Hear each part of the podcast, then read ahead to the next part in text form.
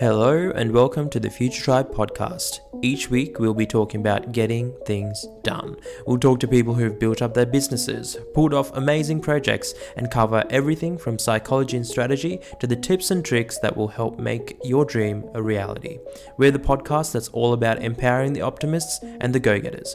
I'm your host, Jermaine Muller. You're listening to the Future Tribe podcast, and this episode is just getting started. Hello, Future Tribe. Welcome to another episode of Last Week on Tuesday. Uh, this episode is for the 5th of November 2019. Hayden, let's get started with the notable news. No doubt, no doubt. Um, so, first off, Google acquires Fitbit. Um, Apple is shifting its iPhones in the subscription direction and is also starting to bundle its TV with other services.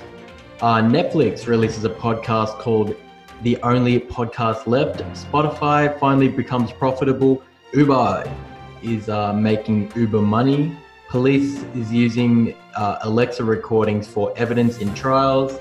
ABC launches iView for free internationally, and Microsoft Edge has a new logo.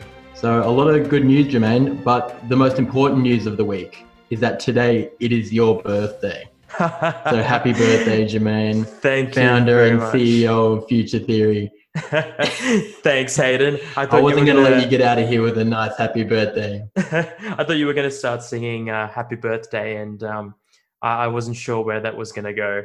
Um, but thank, thank you very much. Thank Man, you very much. If I had a nicer voice, you'd be singing much more.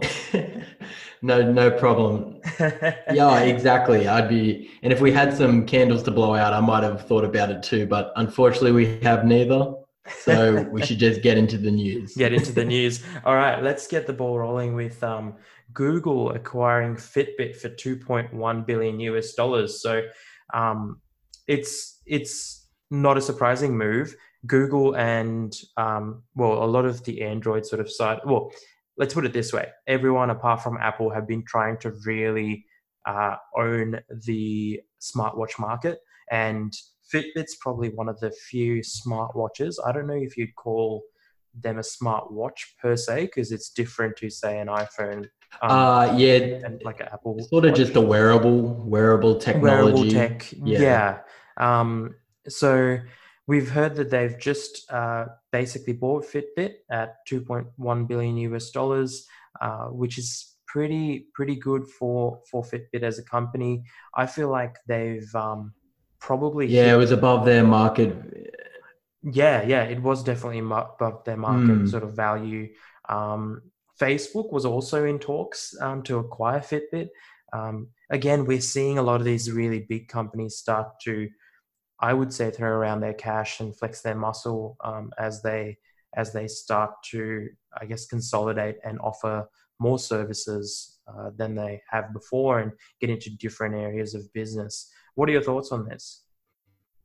Mm, um, well, I think, like as you said, this is obviously a ploy to get at Apple's wearable market because even though people have differing opinions on the Apple Watch, it is a very successful branch for the Apple brand. I mean, I think they have 54% um, market share in the wearable space, and it's a 25 billion dollar, I believe, or million dollar a year um, arm of their business. Sorry, mm-hmm. sorry it'd be, for not being it'd be into the millions. It wouldn't be into just, the billions because yeah. it's not. I don't yeah. think it's big enough, um, but it definitely will be into the millions. It's mm let's let's face it at the end of the day a smartwatch is you know way past uh, uh, being a necessity uh, especially compared to even buying an expensive smartphone you know most people couldn't justify mm-hmm. it i don't think even the i think you've got to really really be into tech or really have a compelling use case if you're say always running around always busy don't necessarily have time to take your phone out and don't necessarily always get to or your notifications, for example, I could see uh, an Apple Watch is a very spe- specific use set. It, it is, it is. But I guess again, or these big brands sort of they're getting to a stage in their businesses where they've exhausted, you know, the, the, their room for growth. They've they're making money like like no other business ever has. Um, so they're just trying to, I guess, get into smaller and smaller markets because that's the only potential for growth moving forward. Yeah, definitely. And I and I think people are looking at the success of Apple's Apple Watch and how they basically cornered the fitness market because I mean if people will remember remember correctly, Fitbit was really the market leader for a long time until the Apple Watch had all the functionality of a Fitbit and also integrated messages and was just more of a a more complete device, I would say, in my opinion, and then sort of took it from there. And I feel like this is um, this is Google's ploy to sort of get at that and sort of compete with them directly on every product on every product line. So smartphones, laptops, wearables, just not let Apple run away with something just because they were really the first to market with it. That's it. I mean, we've seen that in the in the music streaming space, and now we're seeing that in the TV sort of streaming uh, space as well. Because again, for these big companies, they just want to have you know comp- they want to have something that competes in in all these smaller spaces um, just like we saw microsoft acquire a, a, gaming gaming streaming sort of service microsoft has no need to do that. You would mm. as a big business you would look at them uh, oh sorry as a smaller business if you if they were to do that you would look at them and wonder what's going on. Why is this enterprise solutions company buying a very consumer sort of level um, service? But they're they've got that they're doing so well that they need to have i guess a presence in every single market. Amazon's a great example as well you know they've got their uh, web services arm they've got the the shipping the ebay competitor they've got the netflix competitor they've got the spotify competitor. It's yep. it's an interesting direction. I yep. am keen to see what google does with fitbit. Uh, i don't know if you remember this but they acquired motorola a few years ago now. Um, and sold it mm. you know within a few years for a loss. So google's google's not the best company uh, for say hardware acquisitions. Um, they don't they don't necessarily do too well in um, as, a, as a company as an acquired company. Uh, it's a bit different i guess with google google who acquired nest. Sure, we covered sure. their their launch a little while ago. Um, you know nest as a company seems to be doing fine seems to be doing well. So perhaps google's sort of worked it out so that they're not buying businesses buying companies and then having to shutter them or palm them off. Yeah i think the and i think that's a great point but i think it also just goes to the fact that they are buying a lot of companies. I mean this isn't even the first health startup or health you know based brand that they've bought. They've bought a couple in the past and haven't really done anything with them. So I don't think we'll see a product launch in the immediate future, but I think that in the next couple of years, we will definitely see a, a Google Watch um, sort of like product, an Apple Watch competitor that has the same functionality, probably for a cheaper price point. I mean, that seems to be Google's MO. Um, you know, release definitely to get get high tech piece of hardware at a lower price point. Yep certainly. And um, yeah, it's a good point you raise as well that um, there's no Google Watch at the moment. Um, they've they've sort of left their their other partners to deliver watches. So I have a Huawei smartwatch. Um, there have been a few brands who've released smartwatches, but Google hasn't done that yet. So this is definitely a sign that Google will be doing that soon. But moving on to another tech company, um, Apple, who are now shifting iPhones, it looks like, into more of a, subscri- a subscription sort of uh, service. Um, or, or not, not necessarily a subscription service, but sort of the same hallmarks of a subscription service. What they're basically doing is that they're introducing a new program yeah. with the Apple Card um, that allows users to finance their iPhones for up to 24 months without paying any sort of interest. So you, you're looking at essentially a subscription model because you know you are you pay for your device and then you can give it back to apple presumably and just buy the latest device 24 months later. Um, it, it's a smart move from apple i think because it for you know from a revenue standpoint having these sort of subscription based models really it really tempers out the times in which you are getting money from your consumers. So it's not every year you product launch and you get all your revenue on the front end and sort of just get intermittent buyers who, you know, are late adopters. You get a constant stream of cash flow throughout the year. And just from, you know, tax and business purposes, that's advantageous. I think it's also good because as these iPhones get re- much more expensive, um, you need to hide those costs from the consumer. and I think that paying $25 a month is much more palatable to a consumer than saying, hey, and especially for Australian consumers, because we are now paying what, like $1,700, $1,800 in some cases for the top tier iPhones. Mm-hmm. Um, that is not going to fly with consumers going forward unless you break it down like a lot of, you know, afterpay sort of companies do into smaller bite size increments that people are willing to pay. Yeah, and I mean they've got the Apple Card, so they're obviously getting into the money business, um, and it makes sense that they then um, offer their their their devices. Uh, so, that, like you said, they're smaller chunks, but it's all integrated. It's much more alluring than say getting a Gem. I think Gem is a is a pretty popular sort of interest free credit card that you can get at a lot of these um, a lot of places like Harvey Norman, JB Hi-Fi. Instead of doing that, you just go directly through Apple, mm. um, and perhaps it's their way of selling people on the Apple credit card as well, because. Like you were saying, phones are becoming more expensive. I think that's exactly it. Um, and they can afford to almost let their hardware sales drop because they're getting money on the well continuous stream of income um, from their supplementary services.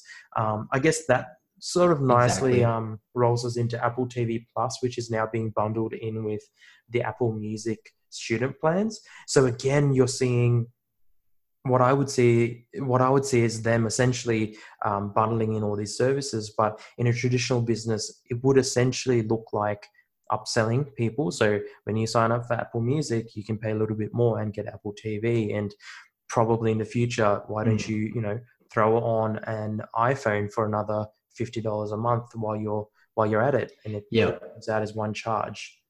Yeah, you've yeah, you've just hit the nail on the head. The one thing that Apple has historically been good at is being able to leverage the success of their previous products into launching new products because of how well they integrate with each other. I mean, you know, it's going to be as a lot of tech companies now are trying to launch cards, and we talk later in this show about how Uber is trying to do the same thing. Mm-hmm. The advantage Apple has is that they can give you cash back on the purchase of Apple products, which to the average consumer who has an Apple product is pretty um, appealing because three percent back on you know nearly two thousand dollars. I mean, you can do the maths. That's not an insignificant amount of money, and you all integrate this with the subscription models that you're already paying, and you'll probably get cash back on that end.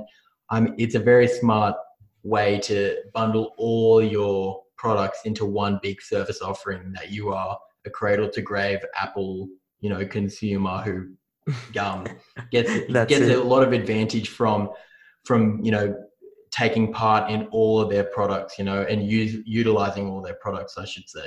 Yeah, I mean, you're you're going to because you're going to look at it and see a three percent cash back as a three percent discount. Um, it, it is yep. it doesn't necessarily translate into that in in, in real terms and um, you know you're going to probably think to yourself hey i'm going to get 3% back anyway so might as well just get the new iphone or or whatever it may be and apple's renowned for not yep. discounting their brand and um, their products um, but this is a nice way for them to essentially do the same thing essentially discount without discounting yeah and again that that um, folds into it as well because discounts on Apple services are so rare that when they're offered in a service, you know, like this, it does become appealing to consumers because you become conditioned to not expect that from a premium com- uh, company like Apple. So again, a smart move from Apple. We'll see how consumers um, react to it and whether they're, you know, they're yeah they're willing to spend that much money and you know have an Apple Card, which I I still think will be it'll take a lot of work to get consumers to look at Apple in that light, not just as a hardware software company, but as a financial institution. Financial institution, definitely. Um, but moving on, Netflix is um, well, Netflix has a podcast which is called The Only Podcast Left. Um, it's a planned release. It's supposedly coming out in about two days in the US, um, and it's it's being pitched as a fictional companion to its um, new show called Daybreak, which I just started watching. I'm not sure how I feel about it on Netflix as well.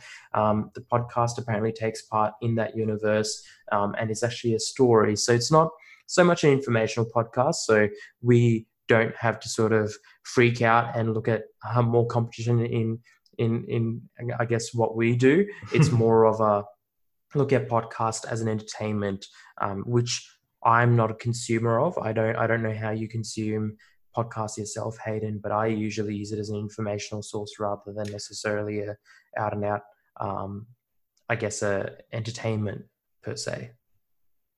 Yeah, yeah.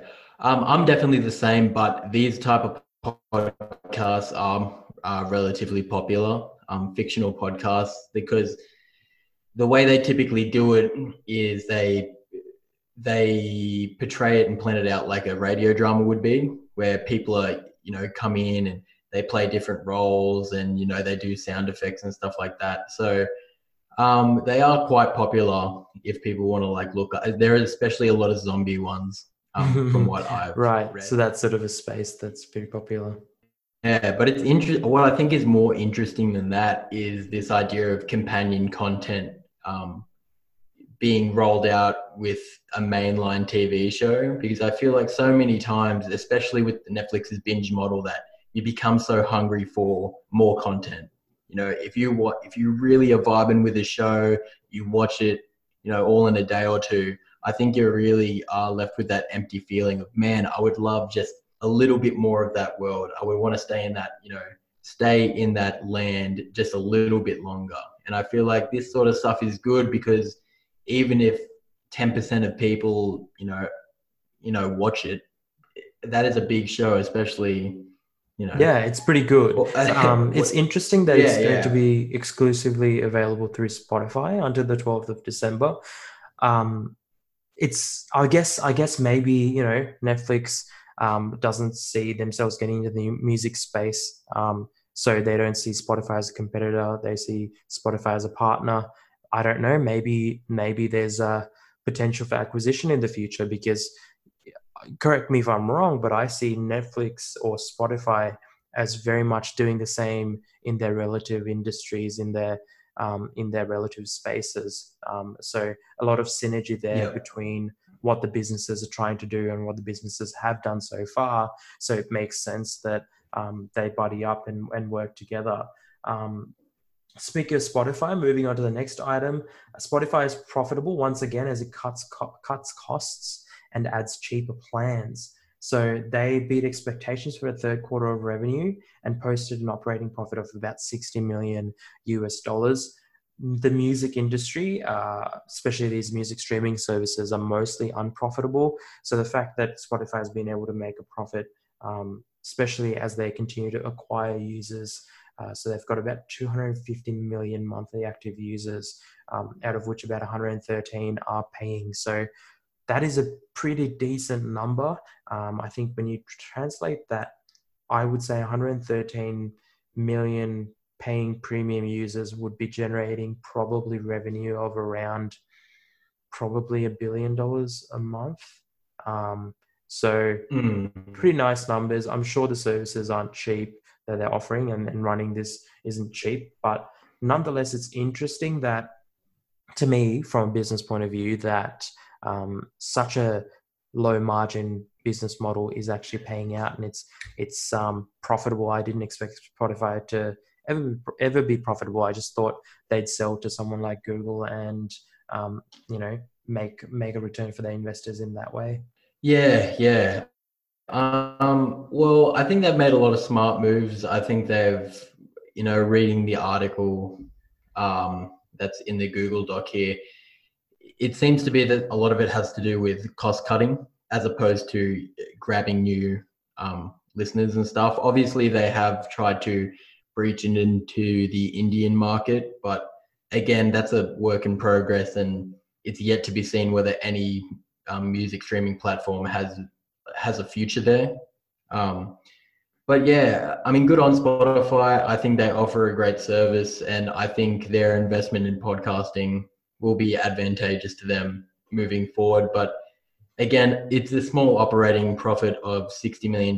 And when you put that in the context of how much they would be, you know, generating in net income, mm-hmm. I mean, in gross income rather, it's a very small slither. Well, yeah, of, I mean, approximately probably a billion dollars to 12, like about $12 billion of profit a year, out of which they get, they, you know, they end up with 60 million. Um, I would say, yeah, mm. not, mm. not, not a huge as a percentage. It's next to, it's negligible, but regardless, it's, it's interesting that they've been able to do that. Um, moving on, Uber is launching Uber Money. Uh, it's well, they're creating a new division called Uber Money um, to handle their financial services business um, that sees that will oversee everything from the company's credit and debit card offerings to digital wallets and products for drivers. Um, I'm not sure why they're doing this. I guess it's another way to monetize or to make money on elements that or aspects of a business that um, the consumers are using anyway. So I guess it's a way to become more profitable because if they can offer you the credit card that you're paying for Uber with, I would assume that they they're able to overall make more profit out of that those transactions um, yeah. than if you were say using a competitor's card um, because the fees you know they'd be paying out more fees. Um, it's it's again interesting move, but I think not surprising given that we've seen you know Apple do the same thing. Um, mm. We'll hmm. probably see a lot of the big brands um, essentially offer their own credit cards and and services like that. Yeah, well, like a lot of places that aren't typical financial institutions are starting to offer these low rate credit cards, and I think you know we we often lament like oh these startups how do they how do they eventually make money and all that sort of stuff because they're just getting in all this big user base, but it's not exactly profitable. Maybe this was their long term plan in how to become profitable. Because again, going back to our, you know, Apple Apple conversation, you're leveraging the fact that Uber is the ride sharing service that everyone uses mm-hmm. to to promote your you know your credit card that people are you know will eventually use to buy Uber products and they get that for cheaper. So it becomes actually something where, even though it sounds weird to have an Uber card, hey, it's valuable for me because I live in Sydney and I take Ubers, you know, four or five times a week, and it ends up being a profitable venture for me. Um, what I think was interesting about the news as well is how basically it's going to be used also as a tool for the drivers, so they can they get the money that they're paid from Uber immediately, and it's put mm-hmm. into that you know, onto the card and that they can track their expenses and stuff a bit better. Because what I've heard, um, you know, anecdotally from people who drive Uber, it's not actually as profitable as the company will lead you to believe just because you're paying petrol costs and the you know the damage you're doing to the car. Yeah, it, definitely, definitely. Exactly. I don't think. I'm sure. Um, I'm sure it must be profitable at least a little bit, but I don't think it's actually that amazing. But um, moving on, um, police ask Amazon's Alexa um, who done it in a suspicious death case. This is not surprising, but I think the outcome of this whole, um, I guess, case is going to dictate how we um, handle similar incidences in the future and how we sort of handle or treat smart speakers because we we heard a few weeks ago that they were listening or they are listening in on um, just general conversations whether whether the speakers themselves are activated or not. Um, but this also leads to essentially like a cctv network but just for audio. Um, yeah.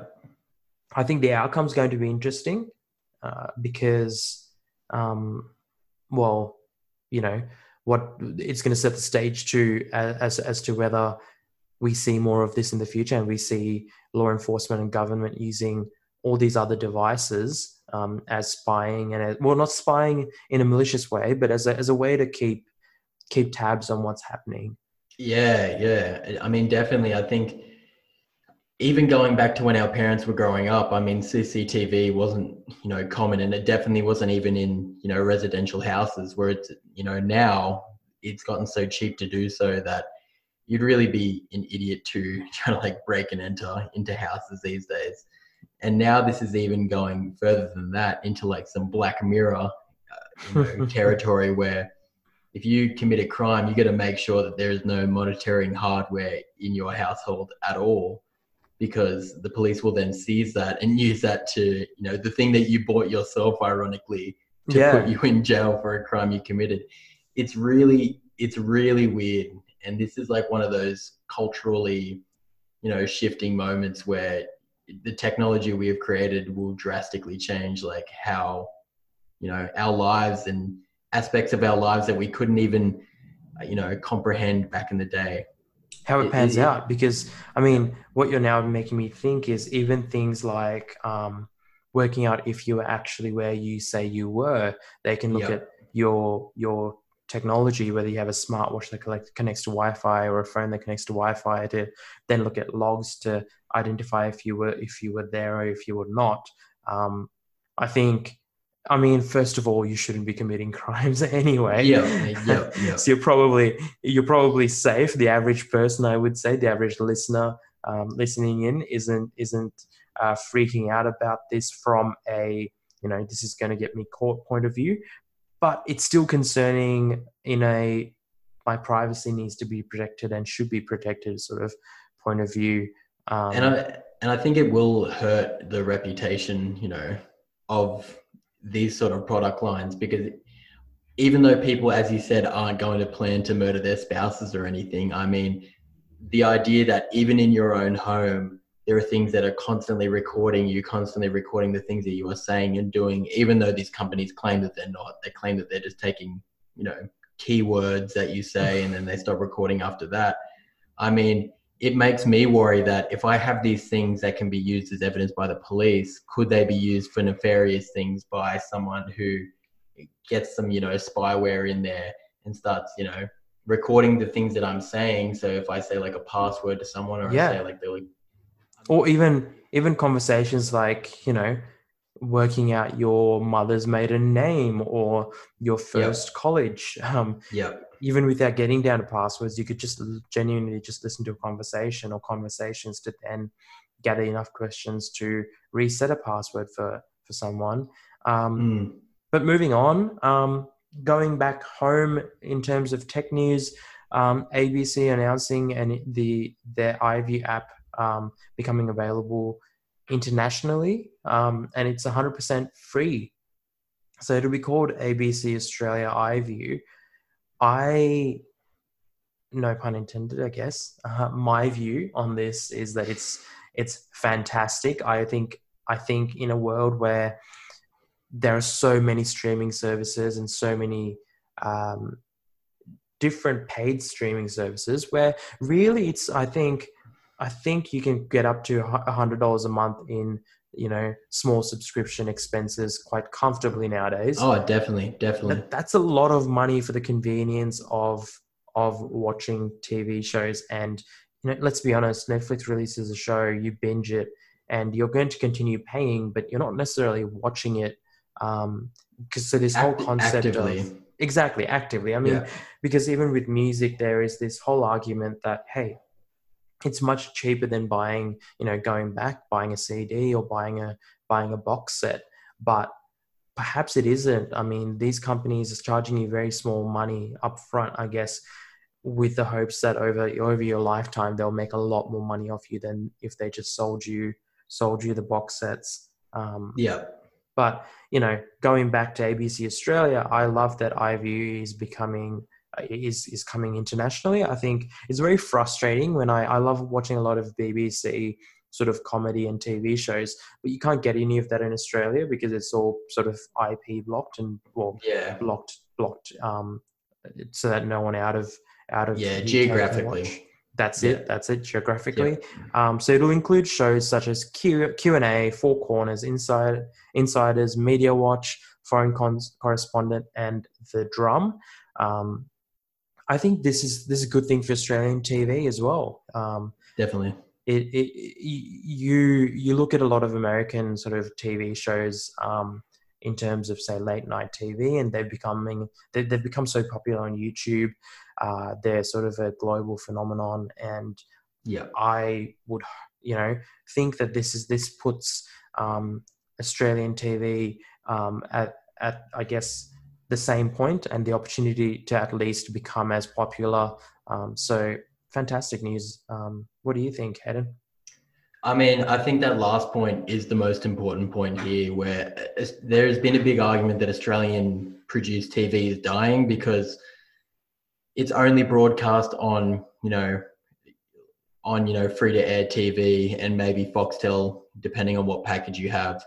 And so the amount of people who are watching, you know, content on those platforms is slowly dwindling and stuff. And there seems to be only four or five TV shows that get any traction domestically. But what this does is, and I think that a lot of other channels will do this too, where it opens you up to, hey, let's try to get other people into Australian broadcasting that's not just our domestic market, which is proven to be not big enough to really sustain a you know a long list of varied shows.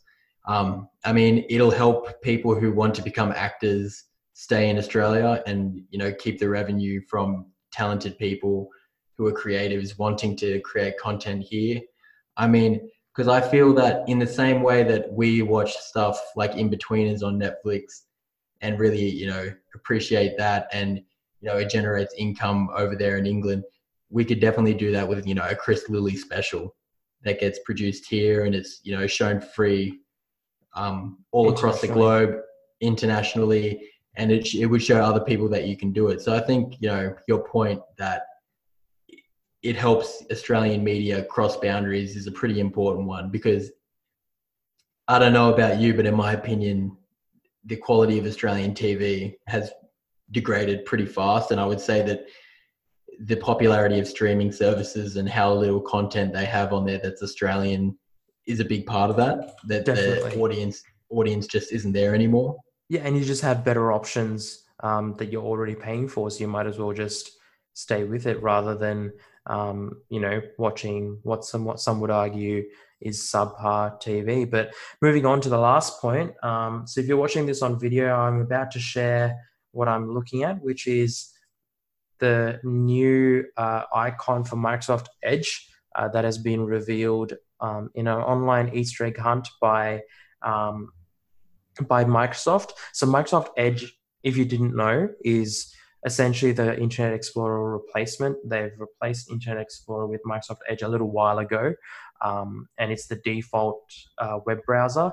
And a few months ago now, I believe, um, Microsoft did announce that they're moving to the Chromium engine, which is essentially the same engine that um, the Google Chrome runs on. Um, so they're moving, they're upgrading, I guess, the technology base. It's a bit, it's been a big thing. Internet Explorer is quite an outdated browser. Microsoft Edge was an improvement on it, but still nowhere near as good as, um, say, Google's open source Chromium engine. So with that move, they've also released now a new logo. For for a long time there, they were just using quite a boring logo, I would say. Um, mm. I think it's weird, Hayden. I think I think this logo, if you look at say Office 365 and the the Microsoft logo itself, they they moved to a very flat, very simple design language, and now with this, they're moving to again a, a, a much less simple design language, much more gradients, much more sort of layering and shadowing. I'm not cool with it. I think it looks a bit too Firefoxy as well, um, mm. and probably even it's going back to looking closer to the Internet Explorer logo. But I, I think that's done on purpose. I, I think I definitely agree with you that this looks pretty homogenous to other um, browser logos, and, mm. and I, but I think that's done on purpose because I think what they're trying to do is say, yes, this is a Microsoft product. Obviously, it still has that Internet Explorer type color palette and general look because it does look like an E without looking like an E. Mm. But I think in making it look like other browsers and making it look like the Google Chrome logo with, you know, the sort of gradients, yeah. as you said, it is sort of subconsciously trying to tell consumers like we have finally you know released a browser that we consider on the level of google chrome and other you know much better browsers and i think as for why they've differentiated it from the office suite i think the problem that microsoft has always had is they make very utilitarian products which is good because they're very popular but they're not very cool and they're not very like hip and new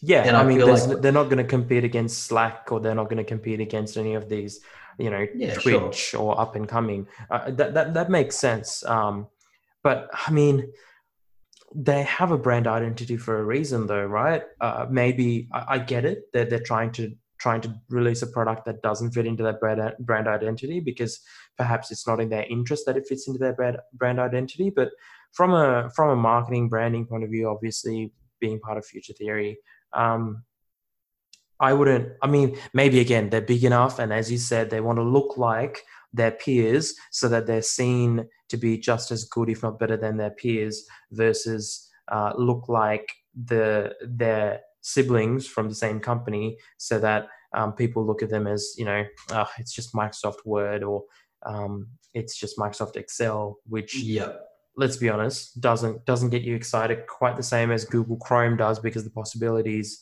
are nowhere near as fun with Microsoft Excel. Yeah, exactly. And I think, you know, the problem is that Microsoft really the only cool brand that they've ever had and that they've ever had in the history of their company has been Xbox. And even that is dwindling, you mm, know, mm. now as Sony and Nintendo come back, you know, and rise again. So I, I feel like this is a ploy. This is them learning from that mistake and saying that, you know, yes, we are seen by the general public as utilitarian, no BS. Like this is what a business person uses to get their stuff done. Mm-hmm. But I but I think that they've understood that that didn't work when they tried to update Internet Explorer for Windows 8 and 10, and that didn't work for the soft launch of Microsoft Edge. So in my opinion, this doesn't hurt the brand identity of their other stuff, but it gives Microsoft Edge a better chance of not being seen as, uh, you know, Internet An Explorer V2. Yeah. But that's the thing. Internet Explorer became such a, a joke, a meme of how bad it was that the only reason you'd ever use it was to download Google Chrome. I mean, I think that they're trying to get away with that because they understand that if they just keep the same brand identity that they have, that that consumer viewpoint will never ever change. And that's yeah. my outlook on it. I, I definitely agree with everything you're saying in the fact that it's weird that you would make it so similar to other browsers and mm. that even though it looks so different, it is still obviously calling back to the Internet Explorer Explorer logo. But Definitely. I, I feel like I feel like that's just the concessions you have to make when you're trying to make something drastically different, but you're also trying to link it to the lineage of your company and like of what it you know was built on if that makes sense yeah no it makes total sense um i guess only time will tell how it sort of pans out and if it works works for them um well i think that's about it for this week's episode of last week on tuesday um, as always uh, please feel free to um, follow and favorite um, the podcast on whatever platform you're listening on. Uh, leave a review. If you have any thoughts, please reach out to us. Let us know if you want us to cover any anything else that we say haven't covered. We'll try and um, cover that for next week and give you your thoughts on any items that might pop up. Uh, that's about it. Any comments from you, Hayden, before we um, sign off? Uh, nah, just shout out to the viewers. Please leave us a rating if you liked it. And yeah, just give us some feedback on whether you want some more marketing news or you want more tech news or because at the end of the day we're making this show for you guys so your feedback is really valuable to That's us it. and uh, helping us make the show as good as it can be but besides that thank you jermaine for having me no worries hayden thank you for hopping on and we'll catch you next week Thanks for listening to another episode of the Future Tribe podcast. If you enjoy this podcast, please leave a review on your favorite podcast app. It goes a long way to helping us. If you have any thoughts, questions, or comments, email us at hello at futuretri.be. If you haven't already, become a part of the tribe on Facebook. Go to futuretri.be slash FB and invite your friends. We're just getting started, and we would love to see you there. That's it from us. I hope this episode has empowered you to keep working on bettering your future. It's a pleasure to have you as part of the tribe. See you next time.